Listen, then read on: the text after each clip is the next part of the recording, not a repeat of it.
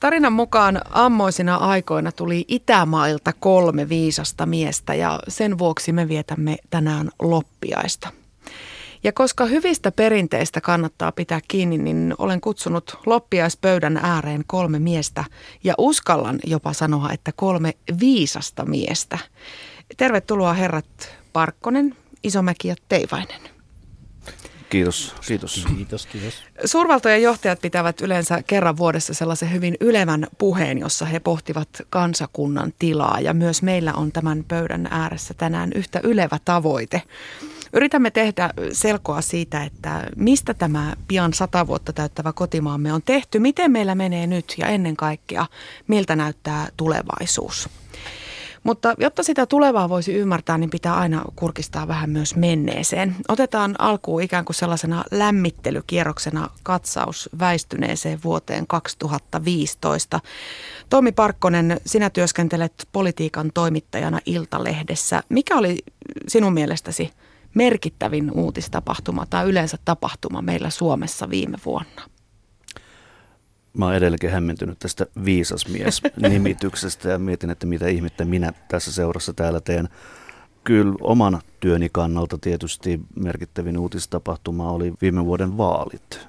En siellä nyt mitään suurta megalomaanisen mullistavaa tapahtunut, mutta sen jälkeen onkin tapahtunut sitä enemmän. Eli nämä vaalit toivat meille sellaisen hallituksen, joka on kyllä pitänyt hallituksen jatkuvana ykkösuutisena tässä koko loppuvuoden ajan tähän hallituksen onnistumiseen tai epäonnistumiseen, siihenkin palataan myöhemmin tässä Uskon. lähetyksessä. Kirjailija Risto Isomäki, mikä uutinen tai tapahtuma sinut viime vuonna pysäytti? No Suomen osalta varmaan merkittävin on se, että meille tuli hallitus, joka alkoi tehdä hyvin voimakkaasti laskusuhdannetta syventävää politiikkaa. Se totta kai tulee vaikuttamaan meidän elämään eniten. Mutta noin yleisemmin ottaen se asia viime vuonna, joka jää historiaan on tietysti se, että ihminen alkoi tutkia tätä niin sanottua Kuiperin vyöhykettä, eli aurinkokunnan ulkoreunalla sijaitsevaa ainakin 10 miljardin tämmöisen jääplaneetan vyöhykettä, jossa me oltiin itse asiassa, tai siis suomalaisetkin oli mukana sikäli, että tämä Rosetta Luotain, joka kävi tutkimassa yhtä Kuiperin vyöhykkeen kappaletta, joka oli eksynyt aurinkokunnan sisäosiin, oli rakennettu Suomessa, siis se luotaimen kuoria sähköjärjestelmä ihmiset alkoivat tutkia? Mitä sieltä voi löytyä? No en mä usko, että sieltä löytyy mitään muuta kuin valtava määrä tällaisia jäisiä planeettoja, mutta niitä todella on uskomattoman paljon siellä. Professori Teivo Teivainen, sinä olet Helsingin yliopistossa maailmanpolitiikan professorina. Minkäs asian sinä tässä mielessä keskusteluun nostaisit? Mikä asia tai tapahtuma jäi mieleen? No Suomen ulkoisesta ympäristöstä Kreikan tapahtumat tulee vielä mieleen ja niiden vaikutus ehkä siihen, että missä määrin se, mitä Kreikassa, Kreikalle ja Euroopassa tapahtui, niin on vienyt uskoa siihen, että Euroopassa voi tehdä isoja poliittisia muutoksia demokraattista kautta eurojärjestelmän sisällä. Ja ne vaikutukset siihen, että Suomessakin on keskustelu käynnistynyt jälleen siitä, että onko mielekästä pysytellä euron sisällä, niin on yksi viime vuoden semmoisista kansainvälisistä uutistapahtumista, joilla on vaikutusta Suomessa. Toki Pariisin ilmastokokous ja siihen liittyvä keskustelu on toinen. No nyt käydään sitten vähän tarkemmin näiden asioiden kimppuun ja yritetään hahmottaa sitä, että minkälaisessa Suomessa me vuonna 2016 elämme. Tommi, sä nostit keskusteluun jo noin viime kevään eduskuntavaalit. Keskustan näytös, perussuomalaiset vihdoin hallitusvastuuseen. Mikä on muuttunut? Hirmu uholla ainakin perussuomalaiset tulivat ja lupasivat, että nyt pannaan vanhat puolueet ojennukseen. Onko lupaukset lunastettu? ei, ei todellakaan, varsinkin jos, jos perussuomalaisista puhutaan. Ja toki myös keskustasta tai ihan itse asiassa mistä tahansa puolueista, oli ne sitten oppositiossa tai hallituksessa. Tämä vanha fraasihan kuuluu, että hallitus tai niin kuin vaalilupaukset ovat ihan eri asia kuin sitten hallitusohjelma, että niillä ei ole mitään faktista tekemistä keskenään. En mä nyt suoralta kädeltä saa päähäni mitään sellaista, mitä esimerkiksi perussuomalaiset olisivat luvan. No autoveron alennus, jippi jee. Sehän onkin tärkein asia täällä Suomessa tällä hetkellä. Öö, kyllä tässä on, eikä ainoastaan kyse perussuomalaisista, vaan kyllähän tässä nyt jokainen hallituspuolue on joutunut aika lailla noita vaalilupauksiaan ottamaan takaisin ja mitään tällaista suurta mullistavaa, että hei nyt, nyt tällä kokoonpanolla me vihdoinkin saatiin Suomen asiat kuntoon ja höpsis. Tämä on itse asiassa mulle itselleni vähän noloteema, koska tässä pitäisi leikkiä sellaista viisasta miestä. Ja eduskuntavaalien jälkeen mä itse aika monissa eri haastatteluissa sanoin niin kuin silleen hyvin vahvasti, että ei voi tulla sellaista hallitusta, mihin perussuomalaiset menis mukaan, koska, koska niin kuin jos perussuomalaiset menee hallitukseen, niin joutuu tekemään Euroopan unionin politiikka. Ja ne menettää hyvin suuressa, lyhyessä ajassa suuren osan kannattajistaan. Ja Timo Soini on sen verran kokenut poliitikko, että se, se ymmärtää, että ihan varmasti eikä se voi lähteä hallitukseen. Eli mä ennustin tässä ihan totaalisesti pieleen, paitsi että perussuomalaiset on tietysti menetti, menetti sitten viime vuoden aikana varmaan 60 prosenttia kannattajista. Nyt me vieläkin ihmettelen, miten, miten Soini ei hahmottanut tätä. Tästä taloudellisesta tilanteesta Teivo Teivainen, sä otit äsken tuon Kreikan tilanteen puheeksi ja tämähän nyt on niin puhkikulutettu fraasi, että Suomi on nyt Kreikan tiellä. Niinkö odraisesti meille nyt käy? No ei, ei ainakaan siinä mielessä, kun miten sitä fraasia yleensä käytetään. Et kyllä, kyllä noi, mun mielestä noi äh, hallituspuolueet sai kuitenkin läpi kohtalaisen yhtenäisen ohjelman. Ne ei pystynyt viemään sitä läpi, mutta niin kysin ohjelmassa nimenomaan kokoomuksen jalanjälki on aika voimakkaasti ja mun mielestä kohtalaisen johdonmukaisesti ollut läsnä, että aina on puskettu eteenpäin, vaikka välillä on otettu takapakkia ja ei ole saatu jotain läpi ja vähän peruttu jotain, niin semmoinen niin kuin yksityistämiseen perustuva peruslinjaus on ollut musta kohtalaisen selkeä. Ja etenkin kokoomuksen kohdalla ei siinä, mulle tulee lähinnä vaalilupauksen rikkomisesta mieleen tämä koulutuslupaus, joka oli poikkeuksellisen härski ja Suomen poliittisessa historiassa niin kuin, ää, vertaansa lähestulkoon vailla oleva – lupauksen rikkominen, koska kyse oli vielä semmoisesta lupauksesta, jossa useinhan meillä on niin kuin pienpuolueita, jotka lupaa jotain, mutta sitten no ei me nyt saatu näitä läpi, vaikka olisi luvattu mitä, koska siellä oli isot pojat hallituksessa ja me jouduttiin mukautumaan niihin, mutta nyt meillä oli tyypit, jotka oli niitä aitoja päättäjiä hallituksessa ja oli luvannut, että koulutuksesta oli leik- ei leikata. Ja sitten leikattiin, niin se oli va- näiden vaalilupausten petos, mutta noin muuten, niin eikö hallitus nyt ole ihan johdonmukaisesti vetänyt semmoista linjaa, mitä kokoomus lupasi ennen vaaleja. Joo, ja kyllä se täytyy tuohon aikaisempaan, mitä tuossa sanoin, niin toki hallitus on saanut asioita aikaiseksi juurihan tuossa ennen, ennen kuin kansanedustajat jäivät pitkälle ja ansaitulle joululomalle, eli siis istuntotauolle, kuten he itse kutsuvat tätä kuukauden, yli kuukauden joululomaansa, niin kyllähän silloin eduskunta sorvasi kiinni tai äänesti monia näistä hallituksen esityksistä, just koulutusleikkaukset ja subjektiivisen päivähoidon rajoittaminen ynnä muuta. Että kyllä hallitus nyt on sitten tämän pitkän syksyn väännön edestakaisin vetämisen ja, ja, ja tota, pohdiskelun ja uudelleenharkintojen jälkeen nyt sai toki. Ja sen takia, kun sitten köyhiltä riistettiin, niin sitten valtiovarainministeri Stubb päättikin sitten juhlistaa päivää Twitterissä kutsumalla sitä good morning, good day. Tässä tulee mahtava päivä. Tämä on oikeasti semmoinen, mä en ymmärrä, miten niinkin älykkäällä ja kokeneella poliitikolla voi pelisilmä, pelisilmä pettää niin paljon, että siinä kauniina päivänä, kun hallitus tekee todella isoja, todella rankkoja päätöksiä, niin sitten valtiovarainministeri iloitsi, että mahtava päivä, koulutuksesta leikattiin ja köyhiltä viedä, ihanaa. Tuommoisenako se näyttäytyy? Kyllä, joo. Tämähän, tämä, tämä uusi hallitus on ollut äh, sekä poliittisille journalisteille että stand-up-koomikoille niin aivan mahtava niin kuin lahja. Et, tota noin, niin molemmathan on Suomessa piristynyt tämän vuoden, viime vuoden aikana todella äh, selvästi, vai mitä mieltä? Tommiltakin tulee niin tiukkaa analyysiä siellä Iltalehdessä. niin, että... mä en tiedä kuinka paljon se eroaa stand-up-komikasta sitten, mutta tota... Ei, vähän samaa genreä. Uh, uh, mutta joo, kyllä Tämä hallitus, toki myös edellinenkin hallitus, antoi ihan aihetta sekä asiallisen että välillä myös vähän asiattomiinkin analyyseihin hallituksen toiminnasta, mutta kyllä tämän syksyn aikana, siis alku oli hyvää hallitukselta. Sipilä oli heti oikeasti semmoista vähän niin kuin tekemisen meininkiä, että nyt lopetetaan tämä Kataisen hallituksen loppuvaiheen jahkailu ja takaisinvelot ynnä muut ja tehdään oikeasti päätöksiä, mutta sitten syksyn aikana tapahtui jotain ja kyllä tässä niin kuin on riittänyt sivusta seuraajilla, sivusta seuraajilla ihmettelemistä. Risto Isomäki. Ehkä tämän hallituksen suurin ongelma ei, ei kuitenkaan ole se, että se olisi pettänyt vaalilupauksiaan, vaan se, että se yrittää toteuttaa niitä. Mutta se politiikka, mitä se yrittää toteuttaa, niin se ei toimi, eikä sillä ole mitään mahdollisuuksia toimia. Tai siis totta kai silloin, kun äh, tilanteessa, missä taantuma uhkaa muuttua lamaksi. Jos hallitus tekee silloin sitä laskusuhdannetta vahvistavaa politiikkaa, leikkaa omaa kulutusta, leikkaa ihmisten, ihmisten ostovoimaa, niin eihän se voi johtaa mihinkään muuhun kuin siihen, että, että taantuma syvenee kohti lamaa. Palataan vielä hetkeksi politiikkaan. Meillä on valtavan isoja rakenteellisia muutoksia, joita yhteiskunnassa pitäisi ajaa läpi.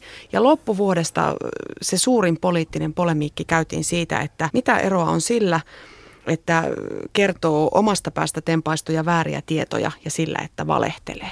Tommi Parkkonen, politiikan toimittaja, onko näillä kahdella asialla mitään eroa? Lopputuloksen kannalta ei. Mm. Kyllä, kuten valtiovarainministeri Stubb usean kertaan näiden virheellisten, valheellisten, epätarkkojen lukujen jälkeen totesi, että lukujen kanssa pitää olla tarkkana, niin se, että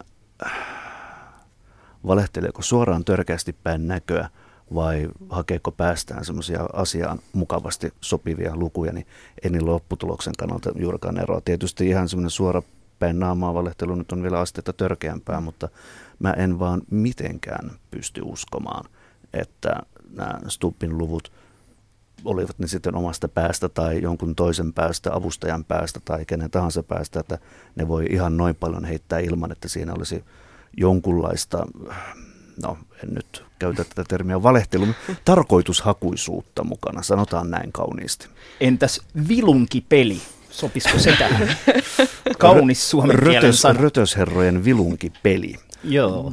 Joo, mutta ja kuten sanottu, niin jos nyt puhutaan vaikka valtiovarainministeri Stubbista, niin eihän, eihän kyse ole vain tästä yhdestä onko se nyt 90 prosenttia vai 10 prosenttia hallintarekisterin suhteen positiiviset.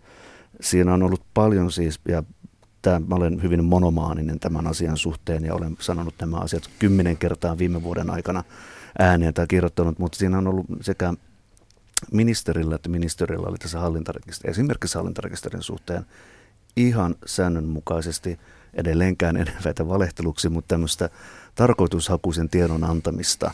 Ää, kaiveltiin sellaisia EU-säännöksiä, jotka ei liittyneet asiaan millään tavalla. Kaiveltiin lukuja, jotka eivät liittyneet asiaan millään tavalla. Ja annettiin semmoista, annettiin ymmärtää faktana asioita, jotka eivät vain yksinkertaisesti ole faktoja. Se on mun mielestä erittäin huolestuttavaa, jos meidän hallitus, ja nyt mä en puhu ainoastaan niin kuin, ministeri Stubbista, vaan, vaan ministeri Soinista, ministeri Berneristä, ministeri Sipilästä, että olla niin kuin meidän nykyinen hallitus näyttää vähän sellaiselta, että siellä totta kai politiikka on aina politiikkaa. Yritetään löytää ne parhaat faktat tukemaan juuri oman puolueen tai oman hallituksen päämääriä ja tavoitteita. Se on ihan ymmärrettävää, mutta jotenkin tuntuu, että tämänhetkinen hallitus kaivelee näitä lukuja vähän, vähän enemmänkin omasta päästä kuin olisi sopivaa. Risto Isomäki. Mutta tämä hallintarekisteri, tämä on sinänsä kyllä tämmöinen tosi ällistyttävä vieteriukko, joka pomppaa uudestaan ja uudestaan sieltä boksista ulos. Vaikka se miten monta kertaa päätetään, että näin ei tehdä, niin aina se sieltä tulee. Mä pelkään, että se kyllä, kyllä seuraavankin hallituksen tulee, tulee, aivan aikana vielä. Mutta se on ällistyttävää, koska sillä ei, ole, sillä ei voi olla mitään muuta todellista tehtävää kuin helpottaa veronkiertoa. Eli voisiko tässä nyt joka tapauksessa ainakin tämän VVMn virallisen nimen muuttaa veronkierto- ja veroparatiisien edistämisministeriöksi? Se tuntuu olevan kuitenkin niiden sydäntä paljon lähempänä kuin se valtion verokertymän kerryttäminen.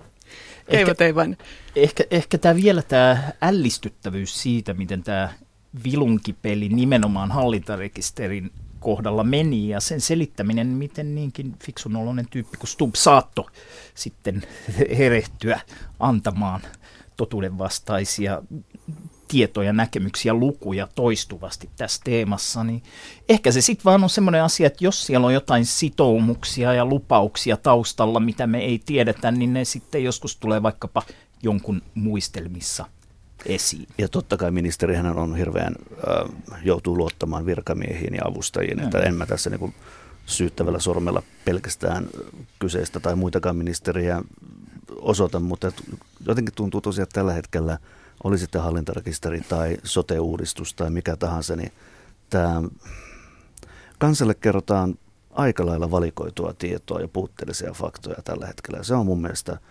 länsimaisessa sivistysvaltiossa, johon mielelläni Suomen luen edelleen vuonna 2016, niin se on mun mielestä aika huolestuttavaa. Mutta siinä on tietty johdonmukaisuus tähän dosenttikiukkuun ja Kyllä. sivistysvastaisuuteen, mitä hallituksella on ollut, että se, että vallitsevia poliitikkoja, siis politiikkasuosituksia, toimenpideohjelmia, uusia lakeja perustellaan niin kepposella tavalla. Ja se, että samalla osoitetaan halveksuntaa tieteellistä, rationaalista tiedonhankintamenettelyä, koulutusta, yliopistoja vastaan, niin äh, tavallaan, että äh, kyllä nämä jotenkin niin kuin käsikädessä menee, että jos, jos olisi vain toinen näistä asioista, niin silloin se toinen näyttäisi vähän oudolta. Ja jotta minua ymmärrätte se väärin, niin totta kai hallituksen pitää tehdä päätöksiä. Totta kai. Me ollaan semmoisessa tilanteessa, okei nyt rupean kuulostaa ihan pääministeri. Me olemme sellaisessa tilanteessa, että Seura meidän on pakko tehdä sen. päätöksiä, mutta mä toivoisin, että ne tehtäisiin paremman valmistelun, niin kuin paremman tietotaidon ja paremman ja enemmänkin niin kuin oikeamman tiedon perusteella kuin mitä tällä hetkellä on tehty. Kyllä mä muistan, kun Sixpackia aikoinaan tehtiin, niin taisin sanoa ääneenkin, että hienointa tässä hallituksessa tulee olemaan se, että se ei saa mitään aikaa. Mutta mun mielestä Teivo on oikeassa siinä, että ihmisille kyllä valehdellaan nykyään enemmän kuin aikaisemmin. Ja mä luulen, että se johtuu osittain tämmöisestä niin kuin laajemmastakin suomalaisen keskustelukulttuurin rappiosta. Meillä on yhä vähemmän tämmöistä aitoa keskustelua, missä aitoa niin kuin riittävän monen argumentointikierroksen syvyydeltä tapahtuvaa keskustelua, jossa kaikki osapuolet pyrkisivät yhdessä niin kuin vilpittömästi selvittämään sen tai etsimään sitä, mikä on totuus asiasta tai mikä on paras ratkaisu ja olisi myös valmiita muuttamaan mielipiteitä. Meillä on yhä enemmän sellaista keskustelua, että erilaiset porukat niin kuin toistaa omaa mantransa ja soittaa omaa levyään omissa porukoissaan, eikä muuta mieltään missään asiassa, vaikka tulisi miten hyviä vasta-argumentteja. Ja yhä useammin niin kuin julkisuudessa tosiasia on samanarvoinen kuin valle, koska, koska niin kuin ei yhteiskunta kokonaisuutena, tiedotusvälineet mukaan lukien, ei pyri, pyri niin kuin enää aidosti etsimään totuutta asioista. Ja tämä on mun mielestä hirvittävän huolestuttavaa. Tämä johtaa, eh, johtaa niin tota helposti aika monissa eri asioissa siihen, että tehdään huonompia päätöksiä ja ei pystytä välttämään sellaisia katastrofaalisen huonoon lopputulokseen. Joskus, joskus kyllä tässä viime vuoden aikana toivoin, että ne olisi enemmänkin äh, puineet näitä asioita siellä omissa porukoissaan. Nämä ihmiset, jos miettii sitä niin kuin sosiaalisen median kautta tulvivaa vihaa, etenkin naisia kohtaan, mitä, mitä tulee äh, naispoliitikoille, tutkijoille, keskustelijoille, jotka lausuu melkein mitä tahansa, joka poikkeaa semmoisen niin änkyrä rasistisen niin kuin ihmisen maailmankuvasta ja jollain tavalla ö, asettuu sen kanssa vastahankaan, niin tässä mielessä Suomen ilmapiiri on muuttunut joiltain osin aika kammottavaksi. Ja mä itse en ole kohdannut sitä, vaikka päätäni joskus auonkin, niin, niin, niin samalla tavalla, äh, kun nimenomaan naiset usein joutuu kohtaamaan, että nämä niin kuin raiskausfantasiat ja lapsien kimppuun käymiset ja äh, näillä niin kuin uhkailu, niin, niin se on kyllä voimistunut ihan kamalasti viime aikoina Suomessa. Ja tämä on yksi ikävimpiä asioita, mitä Suomessa on tapahtunut. Ja tämä on, siksi otetaan myöhemmin vielä tarkempaan tarkasteluun juuri tämä keskustelukulttuuri, se ilmapiiri, mikä Suomessa vallitsee. Mutta Puhutaan vähän kahtia jaosta. Studiossa loppiaisen kunniaksi kolme viisasta miestä. Helsingin yliopiston maailmanpolitiikan professori Teivo Teivainen, kirjailija Risto Isomäki ja politiikan toimittaja Tommi Parkkonen. Leikkauksia on tulossa sinne ja tänne, kuten tässä on jo todettu. Työttömyysturvaa heikennetään, lapsilisiä leikataan, päivähoito-oikeuteen on jo puututtu. Puhutaan näistä pakkolaista, joilla työehtoja heikennetään merkittävästi. Rikkaat rikastuu, köyhät köyhtyy, kahtia jako korostuu. Oletteko te huolissanne siitä, että tämä eriarvoisuus paitsi taloudellisesti, niin myös muuten Suomessa lisääntyy? Kyllä, olen, kyllä. olen huolissani kyllä. ja kyllä lisääntyy. Aika liikuttavan yksimielisesti Tuohon on vaikea sanoa, en ole, ei kiinnosta tippaakaan. Antaa mennä vaan. Onko tässä nyt nähtävissä se, että me elämme jälleen luokkayhteiskunnassa? Tai ainakin sitä kohti ollaan kiivaasti menossa – kyllähän nykyinen hallitus valitettavasti antaa vähän sellaista indikaatiota, että tämä on ihan helt okei, okay, että näin tapahtuu. Eli hallitus antaa sellaista niin kuin viestiä, että, on, että jos sä oot köyhä, niin oho, vähän omaa moka. Ja se on, se on hyvin pelottavaa, huolestuttavaa. Risto Isomäki, mikä sinua tässä kehityksessä eniten huolestuttaa? No historiassa, historiassahan se yleensä menee niin, että kun on tämmöinen taloudellinen lamakausi, niin silloin arvot kovenee yhteiskunnassa ja, ja silloin usein myös oikeisto käyttää tilaisuutta niin tietyllä tavalla hirveän lyhytnäköisesti hyväkseen ajamalla läpi niitä asioita, joita se ideologisesti haluaa ja käristää tilannetta niin kuin tarpeettoman rajusti silloin, kun sitä missään tapauksessa ei tarvitsisi käristää. Eli tässä on kieltämättä aika ikävä näkymä sen takia, että perusennuste on se, että taloudella tulee tällä menolla menemään tosi huonosti ja että tämmöinen niin kuin kovenevan ilmapiirin kierre uhkaa, uhkaa jatkua. Jos halutaan irti tällaisesta tilanteesta, niin pitäisi tehdä aika toisenlaista politiikkaa. Oikeastaan pitäisi tehdä melkein täsmälleen toisella tavalla kuin, kuin hallitus nyt tekee.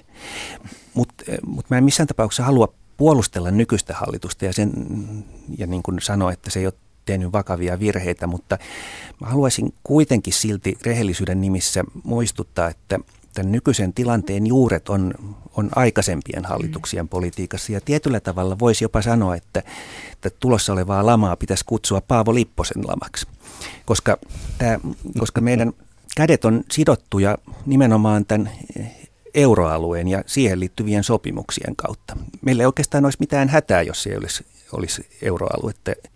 Tässä viime vuonna jännitettiin sitä, että lähteekö Kreikka eurosta. Pitäisikö meidän jännittääkin sitä, että lähteekö Suomi eurosta? Silläkö ne ongelmat ratkeisivat? Teivo Teivainen. No kyllä tämä nykyisen kaltainen euro myös siitä syystä, että millä tavalla rahapolitiikka on eristetty lähes kokonaan demokraattiselta vaikuttamiselta, niin, niin tämä on hyvin ongelmallinen. Että löytyykö se ratkaisu sit siitä, että ikään kuin ajatellaan, että palataan suvereenin valtion yhteen valuuttaan, vai luodaanko jotain toisen tyyppisiä ylikansallisia eurooppalaisia tai muita niin kuin Suomea suurempia järjestelyjä, joissa, joissa on jotain rahapolitiikkaa, jota hoidetaan avoimemmin ja demokraattisemmin. Tämä on se iso kysymys. Nythän tässä viime vuoden aikana tuli tosiaan vastauksena näihin euron ongelmiin, joihin Risto viittasi, niin siellä on niin kuin Paavo Väyrysen kansalaisaloitetta ja muita aloitteita, joilla haluttaisiin palata siihen kultaiseen niin kuin markka-aikaan, jolloin asiat jollain tavalla oli paremmin, kun pystyttiin D-vitamiinilla, devalvaatiolla hoitamaan jotain viennin ongelmia ja muita, mutta to, itse, itse kyllä kuulun ehkä niihin, jotka näkis sen ratkaisun visioinnissa mielellään enemmän mukana myös sitä, että miten Euroopan ja maailman tasolla pystyttäisiin näitä raha-asioita järjestämään tulevaisuudessa paremmin. Et mä en usko, että se ihmiskunnan kannalta se ratkaisu löytyy siitä, että luodaan vanhankaltaiset yksittäiset itsenäiset rahapoliittiset alueet. Palataan vielä tuohon kahtia jakautumiseen. Me puhuttiinkin jo noista koulutusleikkauksista ja ne on ollut tosi, tosi kipeä paikka monille, koska tästä valtavasta osaamisesta ja korkeasta koulutusta tasostahan Suomi maailmalla tunnetaan. Teivo Teivainen, jos nämä suunnitelmat koulutusleikkauksista menee sellaisena läpi, että mitä sieltä häviää 600 miljoonaa ainakin, niin haudataanko tässä nyt tätä meidän kehuttua ja kiiteltyä koulutusjärjestelmää, jolla me kuitenkin ollaan pärjätty tähän saakka ihan kohtuullisesti? No kyllä, ei toki lopullisesti haudata, mutta heikennetään. Ja siinä on semmoinen hassu, hassu jotenkin, jos mä katson tuolta yliopistojen näkökulmasta tätä keskustelua, kun Suomessa on niin kehuttu tämä toisen asteen koulutus, että meidän 15-vuotiaat on maailman parhaiden joukossa matematiikassa ja luonnontieteissä ja jossain muissa PISA-tutkimusten kautta. Ja maailmalla tulvii opetusministeriöistä väkeä Suomeen katsomaan, että miten te olette tehnyt tämän asian näin hyvin. Sitten kun katse kääntyy yliopistoihin, niin tuolla ne päättäjät – katsoi, että hetkinen, mutta yliopistot, meillä on tämmöisiä rankingeja täällä, että Helsingin yliopisto ainoana jossain siellä 60-70 muut siellä jossain 500-600, miten nämä menekään. Tähän kuulostaa aika huonolta. Että nämä niin peruskouluissa meillä menee hyvin, että sieltä nyt ei niin lähdetä leikkaamaan, mutta nämä yliopistoissa, niin niillä menee aika huonosti, kun vaan yksi on siellä sadan joukossa. Sehän kuulostaa paljon huonommalta. Ja sitten mä kysyn näiltä, että entä jos se onkin kyse mittauksesta, että jos katsottaisiin yksittäisiä suomalaisia peruskouluja, yksittäisinä kouluina ja rankattaisiin niitä suhteessa maailman muihin peruskouluihin. Ja sitten huomattaisiin, että siellä on niin parhaat suomalaiset sykit ja ressut jossain sijailuvulla 584, kun jossain Yhdysvalloissa jotkut huippuyksityiskoulut isolla rahalla niin pääsee ehkä parempiin tuloksiin. Joskus johtopäätös, että hei, että tämä meidän peruskoulusysteemi on tosi huono, leikataan, yksityistetään, pannaan opettajat niin kuin ihan uudella tavalla valvonnan kohteeksi, pannaan ne täyttää koko ajan lomakkeita, jolla valvotaan niiden niin kuin työaikaa ja kaikkea tämmöistä. Eli mentä sille vastakkaiselle linjalle, kun mistä suomalainen koulutusjärjestelmä on saanut kehuja. Ja tällä hetkellä se on kohdistunut nimenomaan yliopistoihin ja korkeakoulusysteemeihin ja tuhotaan kaikkea sitä, mistä suomalaiset peruskoulut on tullut maailmalla kehutuiksi ja tunnetuiksi. Ja mä pahoin pelkään, että sit se, kun sille tielle on lähetty, niin nyt alkaa olla merkkejä, että sitten ne niin kuin suomalaisen koulutusjärjestelmän tuhoamistoimet, jotka on e-, ennen kaikkea keskittynyt yliopistoihin, niin, niin, niin, niin tulee voimakkaasti myös muualle meidän koulutusjärjestelmään. Tuleehan se aikuiskasvatukseen ja varhaiskasvatukseen on tullut nyt jo. Mutta onhan nytkin jo sellaisia peruskoulut tavallaan eriytyy, että on sellaisia mm huippuperuskouluja ja sitten on näitä tällaisia lähiökouluja, joissa on esimerkiksi hirveän paljon monikulttuurisia oppilaita ja sinne on vaikea saada opettajia ja tulokset on ihan toisen näköisiä. Että kyllähän tällaista kahtia jakoa on nähtävissä jo nyt. Eli siinäkin mielessä tuo koulutuksellinen tasa-arvo niin alkaa olla ehkä vähän menetettyä kauraa. Onko Risto Isomäki, Tommi Parkkonen, näettekö te tällaista kehitystä? Toi on totta, mitä te sanoit, mutta muutenkin tässä keskustelussa on musta vähän sellainen ongelma, että me ollaan liikaa samaa mieltä. Me voisimme toistaa melkein kaiken, mitä Teivo just sanoi, melkein sanasta sanaa.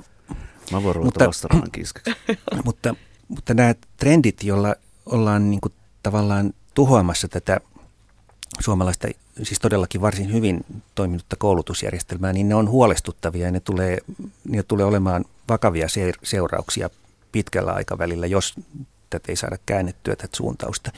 Mutta mä haluaisin niin tuoda esille yhden toisen asian, joka vaikuttaa jo nyt siihen, millä tavalla suomalaiset yritykset maailmalla menestyy ja miten ne tulee jatkossa menestymään. Nyt on yhä enemmän sellaisia tilanteita, missä kiinalaiset ja eteläkorealaiset rupeaa liikkuu häkellyttävän nopeasti verrattuna siihen, mitä suomalaiset pystyy tekemään. Ne, ne niin kuin lähestulkoon pystyy juoksemaan ympyrää hengästymättä suomalaisten firmojen ympärillä. Ja tässä on niin tärkeää huomata, että se millä kiinalaiset ja eteläkorealaiset ja monet muut aasialaiset tällä hetkellä menestyy, niin ne on täsmälleen samat keinot ja strategiat, mihin Suomen taloudellinen menestys aikanaan perustui. Siis Suomihan oli hetken aikaa maailman kaikkein menestyneimpiä kansantalouksia, mutta se perustui niihin samoihin keinoihin, mitä eteläkorealaiset ja kiinalaiset ja muut tällä hetkellä käyttää. Eli tämmöiseen hyvin systemaattiseen valtion ja isojen yritysten, osittain valtionyhtiöiden, valtion osuusyhtiöiden ja yksityisten isojen yritysten väliseen yhteistyöhön. Meillä on ollut tämmöisiä hallituksia, jotka tekee hirveän ideologista vapaata kilpailua korostavaa politiikkaa, jossa niin tällainen, millä Suomi aikanaan menestyi ja millä nämä Aasian niin tiikerit nyt jyrää meidät, niin sellainen on käytännössä kiellettyä. Sellaista ei saa tehdä. Se on sääntöjen vastasta ei näin ideologisella lähestymistavalla voi pärjätä. Se tarkoittaa sitä, että käytännössä monissa tapauksissa tämmöiset eri, erikokoiset pienet, keskisuuret, suoret suomalaiset firmat jää, jää ihan yksin. Esimerkiksi mä viimeksi eilen törmäsin semmoiseen tilanteeseen, missä tämmöisellä keskisuurella firmalla oli selvästi maailman paras teknologia, mutta on tällä hetkellä taloudellisissa vaikeuksissa, kun, kun Suomen markkinat ei toimi kauhean hyvin ja niillä on pikkasen se tuotekehittely kesken. Niillä on niin kuin tämmöinen maailmanlaajuinen menestystuote hyvin lähellä, mutta ne ei pysty tekemään omilla rahoillaan tällä hetkellä. Se tuotekehittely tulee loppuun ja nämä valtion mekanismit on niin jäykkiä tällä hetkellä.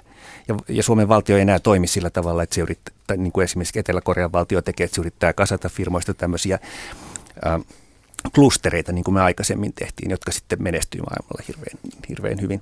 Ja nyt kiinalaiset on tarjoutunut ostamaan tämän firman kaikki patentit ja keksinnöt niin kuin pikkurahalla. Ja voi olla, että ne saakin ne. Ja tällaista tapahtuu koko ajan meidän, meidän ympärillä. Silloin kun Aasiassa on tämmöisiä valtioiden ja valtionyhtiöiden ja yksityisten yhtiöiden muodostamia koalitioita jotka toimii, toimii niin kuin yhdessä, niin ne menee niin kuin jyrä yli kaiken sen, mitä me pystytään niitä vastaan asettamaan. Jos, jos me ajatellaan, että, että täytyy olla vapaata kilpailua ja nämä meidän omat firmat, niin täytyy vaan pärjätä omillaan. Jos ne pärjää, niin kuolkoon pois. Ei, ei Etelä-Korea tai Kiina olisi koskaan päästänyt Nokia kaatumaan niin helpolla, koska uuden Nokian synnyttäminen on ratkaisevasti vaikeampaa kuin, kuin vanhan Nokian pelastaminen. Tuossa palaan vielä noihin koulutussäästöihin ja täytyy kehua nyt hallitusta, että kyllähän hallitus myös tarjoaa näiden koulutusleikkausten lisä, tai niin kuin vastapainoksi aivan mahtavia mahdollisuuksia, eli tunti lisää koululiikuntaa. Että kyllähän sillä me saadaan Suomi nousuun ja, ja uudet Nokiat syntymään. Että kyllä, ja navettoja maalataan. Joo, na, navettoja maalataan. Niitä, niitä maalataan monella sadalla miljoonalla tuonne tota, Rovaniemen pohjoispuolelle. Kyllä me niillä pärjätään. Mutta joo, Riston, Riston näkemykseen yhdyn siinä, että kyllähän toi pääministeri Jyrki Kataisen aika oli ihan käsittämätöntä semmoista unelmahöttöilyä. Että sieltä vaikka kuinka väitettiin, että ollaan pragmaattisia ja yritetään ää, ratkoa käytännön ongelmia, niin mä en usko, että Etelä-Koreassa, mikä tässäkin nyt mainittiin, niin siellä on valtiojohto tilannut joltakin tusina filosofeilta jotakin pieniä kirjasia niin kuin Etelä-Korean tuleviksi linjauksiksi ja niiden perusteella sitten mietitty, että miten me saadaan tästä nyt, jos me löydetään sisäinen oma tunnelmamme tästä, niin miten me saadaan tämä Suomi tästä nousuun. Että kyllä meillä pitäisi olla, valtion pitäisi osallistua tähän yrityselämään aika paljon järeämmin keinoin. Olen ihan samaa mieltä, että Etelä-Koreassa ja Kiinassa tuskin olisi annettu tai oltaisiin katsottu vieressä, että jaha, siihen meni meidän Nokia. Kun keskustellaan kansakunnan tilasta Suomessa vuonna 2016, niin ei voida sivuttaa sitä asiaa, että Suomeen saapui viime vuonna yli 30 000 turvapaikanhakijaa. Keskustelu tulijoiden ympärillä on löynyt sellaisilla laineilla, että välillä meinaa menettää uskonsa koko ihmiskuntaa, mutta yritetään nyt tähän teemaan jollakin tavalla tarttua. Lyhyt kierros herrat Parkkonen, Teivainen, Isomäki, millä tavalla tämä turvapaikanhakija-asia on Suomessa mielestänne hoidettu? Ollaanko oltu liian lepsuja vai sopivan jämäkkiä? Iltalehden politiikan toimittaja Tommi Parkkonen aloittaa. Tässä on tapahtunut hyvin, hyvin selkeä muutos ihan lyhyessä ajassa. Vielä viime vuoden puolella hyvin pian hallitusneuvottelujen jälkeen ei, ei todellakaan nähty tätä, että tästä voisi tämän mittaluokan lainausmerkeissä ongelma tulla. Ja jos seuraa sisäministeri Petteri Orpon kommentteja, semmoinen best of Orpon kymmenen parasta, niin kyllähän siinä on tapahtunut ihan täyskäännös. Alkuun oli sille, että ei tässä nyt ole mitään hätää ja ihan ok. Ja nyt, nyt kielenkäyttö on sitä luokkaa, että tyyliin kohta rupeaa sisäministerikin vaatimaan rajat kiinni ja jengi ulos täältä. Et kyllä, toki ö, täytyy myös muistaa se, että tämä tilanne on muuttunut hyvin lyhyessä ajassa ja moneen suuntaan. Että yhtäkkiä tuli hirveä määrä, nyt tulee vähän vähemmän, toki tulee edelleen paljon.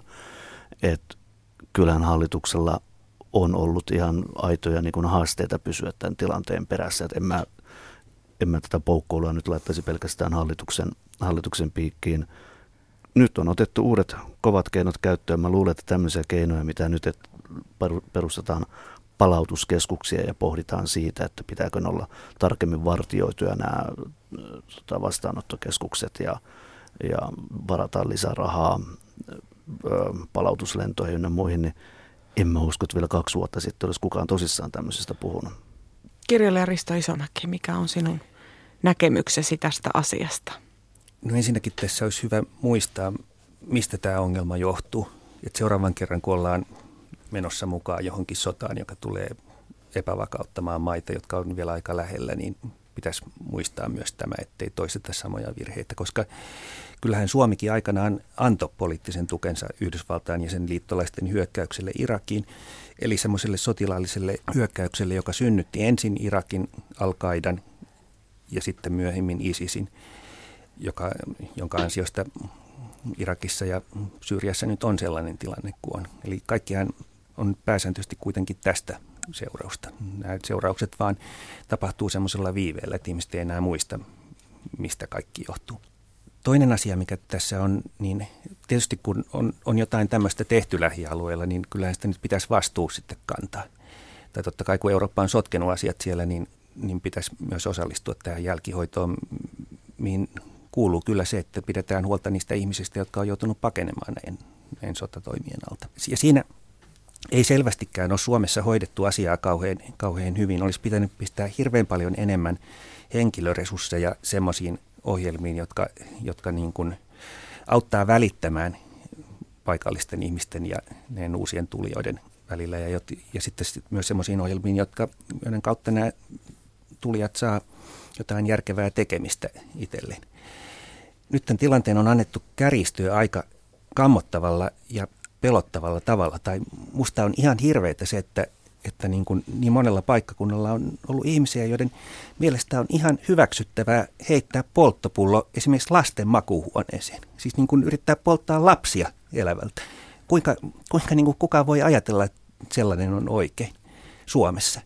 Ja kamalampaa vielä on se, että osa näistä paikkakunnista on todella pieniä paikkakuntia. Siis ainakin, ainakin Heinolassa, jossa mä vietin lapsuuteni, niin totta kai se olisi tiedetty, ketkä ne oli.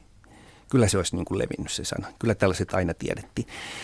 Eli jos ei kaikissa näissä tapauksissa kyse ole siitä, että, että nämä tekijät on tullut jostakin kauempaa sinne paikkakunnalle vaan käymään, niin pelkään, että, että kyse on semmoista tilanteesta, missä aika iso osa paikallista todella tietää, että nämä on tehnyt sen, mutta ei syystä tai toisesta halua, halua käräyttää niitä. Ja silloin tämmöiset kokonaiset suomalaiset ihmisyhteisöt äkkiä ottaa vastuun, vastuun, tämmöisen kollektiivisen vastuun ihan hirvittävistä teoista.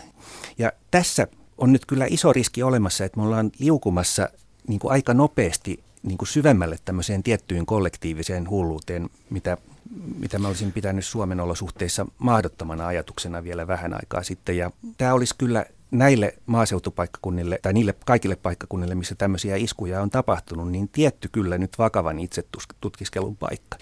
Ja enpä niin kuin yhtään pelkää näitä, näitä irakilaisia ja syyrialaisia maahanmuuttajia, koska nehän on tämmöistä keskiluokkaa, ylempää keskiluokkaa, jolla vaikka ne on hetkellisesti menettänyt paljon, niin niillä kuitenkin on se syvä kokemus elämästään, että niillä on hirveän paljon menetettävää. Ei ne pääsääntöisesti rupea riehumaan, mutta, mutta tämmöiset niin kuin ihmiset ja paikkakunnat, jotka ajattelevat, että on hyväksyttävää heittää asuinrakennuksiin polttopulloja, niin ne, ne alkaa tuntua musta oikeasti aika pelottavilta. Niin, kun tota, aina kauhistellen luetaan historialehdistä juttuja siitä ja pyöritellään päätämme, että miten ihmeessä natsi-Saksa oli mahdollista ja miten siellä ihmiset pystyivät käyttäytymään juutalaisia kohtaan niin ja hyvänä aika tavalliset ihmiset siellä kavaltaa naapureita ja heittelee polttopulloja. Ja hetkinen, mitäs meillä muuten tapahtuukaan tällä hetkellä. Että ei me ihan, ihan älyttömästi olla opittu näistä historian tapahtumista. Että kyllä yhdyn näihin sanoihin, että tämä on, tämä on hyvin, hyvin huolestuttavaa, että, että mitään ei opittu ja samalla meiningillä edelleen mennään.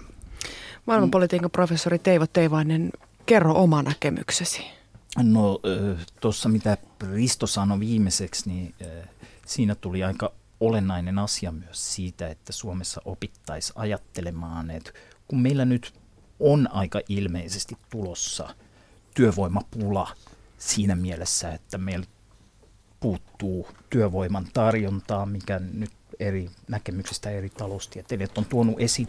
Ja kun näistä tulijoista tosiaan niin moni on kohtalaisen hyvin koulutettuja, myös ihan siitä syystä, että sieltä niin kuin monista paikoista pois päästäkseen tarvii jonkinlaisen lähtöpääoman ja sitä keskimäärin on niin kuin varakkaammilla ja koulutetummilla ihmisillä. Ja täällä ei vaan niin kuin osata nähdä sitä potentiaalia, mitä siitä tulee suomalaiselle yhteiskunnalle, mutta se edellyttäisi myös sitä niin kuin eti alusta alkaen, että saataisiin järkevää tekemistä, tekemistä, jossa keskeinen osa olisi tietysti jonkinlainen niin kuin koulutus ja opetuskielen ja kulttuurin ja myös ammatillisen niin kuin pätevöittämisen jatkaminen Suomessa.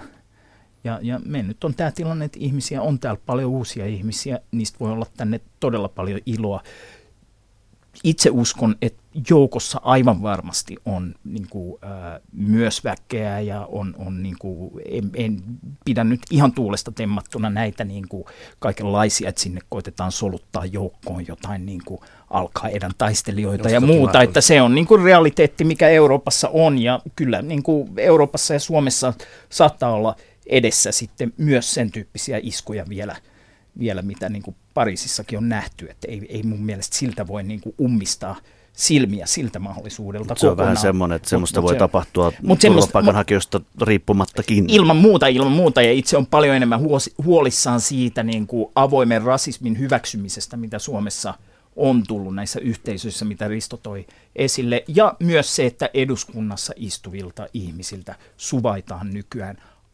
käsittämättömän paljon veljeilyä suoranaisten niin kuin natsi joukkioiden kanssa, että mennään samoihin tilaisuuksiin, ollaan niin kuin puhumassa lavalla, jossa joku huutaa Sieg Heilia, tai mennään niin kuin haudoille, jossa on niin kuin natseja. Siellä niin kuin otetaan yhteiskuvia ja näitä. Että mun olisi vaikea nähdä, että vaikkapa Ruotsissa, jossa tilanne on monil, monilta osin hankalampia, tämmöisiä polttopulloiskuja on myös ja muuta, mutta että siellä poliittisesti hyväksyttäisiin esimerkiksi eduskunnassa niin niin yhtä paljon tämän tyyppistä toimintaa. Usein me ajatellaan, että niillä on ne ruotsidemokraatit, joiden tausta on paljon enemmän äärioikeistossa ja natsiliikkeessä kuin Suomen eduskuntapuolueessa kellään.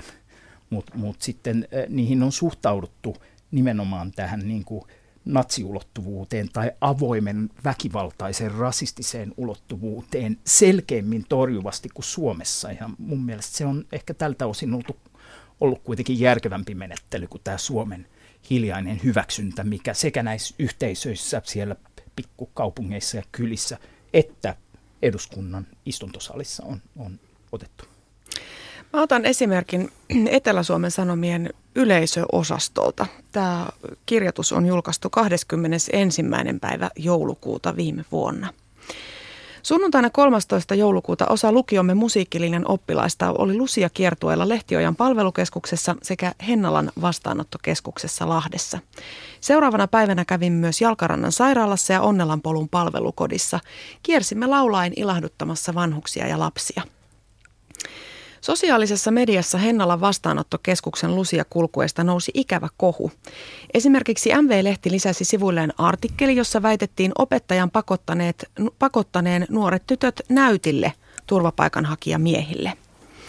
Sivulla jaettiin virheellistä tietoa ja muun muassa lusianeitojen kuvien kerrottiin joutuneen ulkomaalaisille lapsipornosivustoille. Keskustelupalstoilla ja Facebookissa kirjoitettiin paljon asiattomia kommentteja koskien meitä, opettajaamme, kouluamme sekä turvapaikanhakijoita. Meitä järkyttäneet kommentit täyttävät kaikki lapsen seksuaalisen hyväksikäytön tunnusmerkit. Kommentit olivat tyttöjä esineellistäviä ja hyvin törkeitä ja ne satuttivat. Niissä myös mustamaalattiin ja halveksuttiin opettajaamme sekä rehtoria.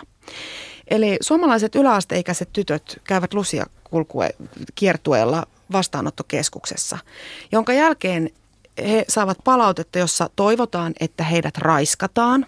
Miksi menette sinne tyrkyttämään itseänne? Opettaja myy nuoria naisia vastaanottokeskuksiin. Aikuiset ihmiset ihan tosissaan käyvät tällaista keskustelua. Kysyn teiltä kolme viisasta miestä, että mitä hittoa tässä maassa oikein tapahtuu? Tämä on mielenkiintoinen huomata, että ennen tämmöiset palautteet lähetettiin, esimerkiksi mitä minulle tulee Iltalehteen tai, tai kansanedustajille tai, tai kenelle tahansa, niin ennen nämä lähetettiin aina jostakin niin kuin äh, feikki osoite at hotmail.com tai gmail.com. Nykyään jengi ihan oikeasti Facebookissa ja sähköposteissa laittelee tämän tasoista palautetta omilla nimillään, työpaikkojen sähköpostiosoitteista, omat yhteystiedot mukana. Että se tietysti on hienoa, että ei enää huudella puskista, mutta kyllä tämä, tämä on hämmästyttävää, että niin aikuiset, ainakin jollakin tasolla oikeustoimikelpoiset ihmiset lähtee tämmöiseen mukaan. Mutta ennen kaikkea pelot, tässä kun mainittiin MV-lehti, niin mun mielestä on hyvin, hyvin pelottavaa, että meidän ulkoministeri Timo Soini ja se henkilö, joka kiertää ulkomailla kertomassa Suomen ää, niin kuin virallisista kannoista, niin hän tuoreessa kolumnissaan hymylehdessä antoi suoraan ymmärtää, että Yleisradion uutiset, kymmenen uutiset ja muu niin sanottu valtamedia valehtelee, huijaa, manipuloi, että ei kannata uskoa mitään, mitä esimerkiksi Ylen uutiset sanoo. Ja tällä niin kuin epäsuorasti kannusti ihmisiä, että lukekaa MV-lehteä, lukekaa niin kuin kaikkea näitä niin kuin vatipäitten foliohattu-julkaisuja, ne kertoo totuuden. Ja tämä on vielä huolestuttavampaa kuin se, että jotkut yksittäiset idiotit tuolla no Heinolla mainittu tässä aikaisemmin, niin tota, lähettelee näitä tyhmiä sähköposteja. Ihan valtava sellainen niin pelon ilmapiirihän tässä tulee. Aistitteko te sellaisen kaikkeen tähän vihapuheeseen ja kirjoitteluun liittyen? Kyllähän tämä alkaa nopeasti sellaista synnyttää, mutta tietyllä tavallahan tässä ei ole mitään uutta. Että ihmiskunnan historiassa kaikissa maissa on niin kuin aina vaihdellut tämmöiset tilanteet, jossa menee suhteellisen hyvin ja yhteiskunnan sisällä on suhteellisen vähän jännitteitä. Ja sitten välillä on ollut sellaisia tilanteita, missä nämä jännitteet rupeaa kärjistymään ja varallisuuserot kasvaa. Ja, ja sitten joko, joko se niin kuin onnistutaan rauhoittamaan se tilanne tai sitten se tuottaa jotain hyvin ikävää väkivaltaisuuksia, sisällissodan niin poispäin. Ja nyt me ollaan, ollaan niin kuin ensimmäisen kerran maailmanhistoriassa semmoisessa tilanteessa, missä, missä kun tulee taas tämmöinen, näyttäisi nousevan tämmöinen vähän jännitteisempi aika. Meillä on myös tämmöinen internet ja sosiaalinen media olemassa. Meillä ei ole kokemusta tällaisesta tilanteesta. Tai sanotaan, että tietysti tämä on tapahtunut, jos sanotaan, että muualla maailmassa on ollut jo tällaisia ennen, mutta me ollaan Suomessa esimerkiksi ensimmäisen kerran semmoisessa tilanteessa, missä meidän yhteiskunnan sisällä alkaa nousta tämmöisiä vakavia jännitteitä. Talousilla menee, menee huonosti, osa ihmisistä syrjäytyy ja köyhtyy ja, ja niin kuin haluaa purkaa sitä vihansa ja suruaan johonkin. Ja meillä on olemassa internet ja some. Ja, ja, ja me ei niin kuin tiedetä vielä, miten toimia tällaisessa tilanteessa. Tällä hetkellä musta näyttää siltä, että some ja internet niin kuin tällä hetkellä toimii tätä niin kuin kärjistyvää tilannetta huonontavalla tavalla. Siis tällä hetkellä ne kärjistää sitä prosessia. Meidän pitäisi nyt käkkiä opetella käyttämään niitä niin kuin ennemminkin tilanteen laukasemiseen mm. ja ne jännitteiden purkamiseen ennen kuin tapahtuu jotain vielä merkittävästi ikävämpää kuin nyt on tapahtunut. Teivo Teivainen, minkälainen on Suomi, jossa toivotaan, että esimerkiksi toinen nainen toivoo toiselle naiselle, että toivottavasti sut raiskataan, niin ymmärtäisit, mistä on kyse? No se on aika kammottava ja tämän avoimen väkivaltaan kehottamisen ja väkivaltatekojen toivomisen lisääntyminen nimenomaan sosiaalisen median kautta on, on huolestuttavaa. Mietin, onko siinä, kuinka paljon Suomessa on sitä, että meillä perinteisesti, kun nyt on kaikki nämä vitsit ja stereotypiat suomalaisista tuppisuina ja ehkä, että nimenomaan semmoisen positiivisen palautteen antaminen on Suomessa vaikeampaa, kun itse on viettänyt aika paljon aikaa Brasiliassa viime aikoina tai miettii Yhdysvaltoja tai monia muita kulttuureita, niin, niin, niin kyllähän se, niin kuin, mikä Suomessa on vähän mietitty, että se on vähän feikkiä, jos aina kehutaan toista. Mutta nyt sitten kun sosiaalisen median kautta päästään puhumaan, niin se, että sitä niin kuin kehupuolta tulee sielläkin aika vähän, niin silloin se niin kuin negatiivinen, vihamielinen vyöry pääsee vahvistumaan ja kasvattamaan lisää aiempaa enemmän laineita. Ja sitten jos puuttuu vielä semmoinen, nyt tulee todella yksinkertaistavia niin kuin kansallisia stereotyyppejä, mutta äh, niin kuin Ruotsissa sitten taas on ehkä enemmän ollut semmoista, että pannaan vähän aisoihin tätä, että Suomessa on semmoinen, että antaa nyt sen tyhmän puhua siellä niin kuin tyhmyyksiä ja, ja, ja jos me muut vaan ollaan hiljaa, niin ehkä ne sitten siellä siivoaa, siivoaa suunsa, että, että ei koiteta mennä siihen väliin tai koiteta sanoa liikaa vastaan. Ja, ja, ja nämä niin kuin jotenkin on semmoisia suomalaisen keskustelukulttuurin piirteitä, jotka on nyt saattanut tulla tässä sosiaalisen median viha- ja kiukkuaallossa esiin. Ihan vaan täytyy muistuttaa sitten, että kun tämän lähetyksen jälkeen lähdemme kaikki tästä lukemaan sähköpostejamme, niin me olemme kaikki viher vasuri suvakkeja nyt tämän äskeisten kommenttien perusteella, koska emme ymmärrä kansan raivoa ja kansan huolta. Kyllä se on, se on ihan käsittämätöntä, miten ihmiset päästää suustaan tuollaista tekstiä, siis vuosi 2016. Niin, mulla ei vaan riitä ymmärrystä, mm. ei, ei, ei mitenkään päin. Mä en, en tajua. Loppiaisen kunniaksi Radio Suomessa on käyty läpi kansakunnan tilaa kolmen viisaan miehen kanssa. Täällä studiossa Helsingin yliopiston maailmanpolitiikan professori Teivo Teivainen, kirjailija Risto Isomäki ja politiikan toimittaja Tommi Parkkonen Iltalehdestä kovin synkeisiin Joo, tunnelmiin ajauduimme. ajauduimme. Kohotetaan vähän loppua kohden. Etsitään sellaisia asioita, jotka ovat hyvin Suomessa vuonna 2006. Sellaisia asioita, joista meidän pitäisi olla ylpeitä. Jos asetetaan Suomi maailmanlaajuiseen kontekstiin, niin ihan hyvinhän meillä menee. Vai meneekö Teivo Teivainen? No kyllähän täällä monet asiat on aika hyvin ja jos nyt nykyhallituksenkin äh, aloitteista jotain hienoimmista haluaa nostaa pysäköintikiekon lisäksi esiin, niin tämä perustuloaloite, josta nyt näyttää, että on tulossa ainakin jotain alueellisia tai muita kokeiluja, niin niin siinä ollaan kyllä oikealla asialla. Suomessa totta puhuen useimmat asiat on vielä varsin hyvin maailmanlaajuisessa tarkastelussa. Me puhutaan edelleen kuitenkin enemmän semmoisista uhkakuvista, jotka on todennäköisiä, jos ei me pystytä tekemään korjausliikkeitä. Tai jos me niin kuin otetaan tämmöinen pysyvä linja, että me ei enää, enää välitetä siitä, että kasvavalla osalla suomalaisista menee myös niin kuin hyvin huonosti, niin sitten sitä on tiettyjä seurauksia pitkällä aikavälillä, mutta, mutta siinä kestää jonkun aikaa, kun ne toteutuu, koska sanotaan, että keskiluokkainen ihminen, joka menettää kaiken, niin ei, ei siitä mitään radikaalia tule. Mutta sen lapsista voi tulla hyvin kovia tyyppejä. Se vanhempien kokema äärimmäinen nöyryytys on se, joka sattuu vielä enemmän. Ja, ja niin kuin sen takia nämä tietyt seuraukset tulee tietyllä viiveellä.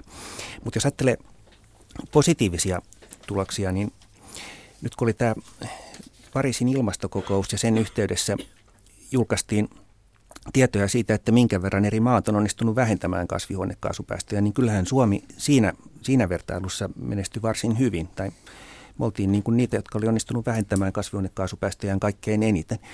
Vaikka ei otettaisi huomioon edes meidän metsien muodostamia hiilinieluja. Jos nämä metsien ja metsien maaperän hiilinielut lasketaan mukaan, niin mehän ollaan niin kuin melkein hiilineutraali nyt jo. Niin, kaikki on tietysti suhteellista, että jos verrataan meidän elämää vaikka Malin tai Indonesiaan, niin eihän meillä nyt ihan älyttömän huonosti me. Meillä ei ole sisällissotaa.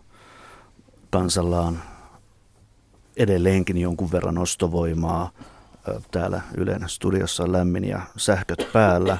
Stadion on tulossa uusi hieno keskustakirjasto ja vaikka tässä nyt ollaan politiikkoja haukuttukin, niin kyllähän meillä poliitikotkin on enimmäkseen lähtökohtaisesti reilua ja älykästä ja rehellistä porukkaa. Ei, ei, tässä nyt, ei tässä nyt politiikka läpimätää ole ja, ja ei me olla tippumassa täältä eurooppalaisesta hyvinvointivaltiosta nyt vielä ainakaan vähän aikaa mihinkään.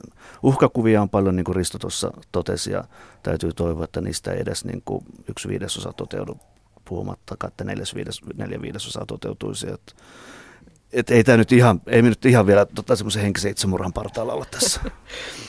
Tähän kauniiksi lopuksi haluaisin kysyä jokaiselta viisaalta mieheltä erikseen, että minkälaisen, jos mennään vuosi eteenpäin, niin minkälaisessa Suomessa te haluaisitte asua? Mikä olisi, minkä olisi ainakin muututtava, että täällä olisi teidän mielestänne parempi olla?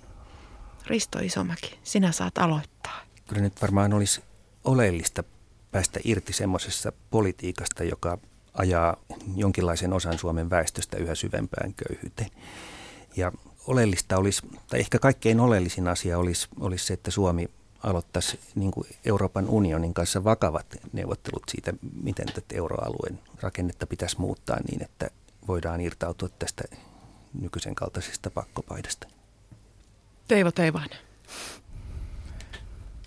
Tuon Riston sanoman lisäksi mieleen tulee se, että kyllä mä toivoisin, että kiihkeän vihamielinen keskusteluilmapiiri ja ennen kaikkea se avoimen väkivaltaisen rasistisen puheen sietäminen, niin se loppuisi. Samalla kuitenkin niin, että ehdottomasti pidettäisiin kiinni sananvapaudesta ja siitä, että maahanmuuttoa saa kritisoida instituutioita, saa kritisoida, saa sanoa hyvinkin voimakkaasti, mutta semmoinen kiihottamispuhe kansanryhmiä kohtaan ja väkivaltaan kehottaminen, niin näihin otettaisiin aiempaa tiukempi linja ja, ja, ja löydettäisiin se semmoinen tasapaino, että päästäisiin semmoiseen keskustelukulttuuriin, jossa tosiaan sananvapaus olisi ehdottoman tiukasti varjeltua mihinkään sensuuriin. Ei saa mennä, mutta sitten osattaisiin puuttua niihin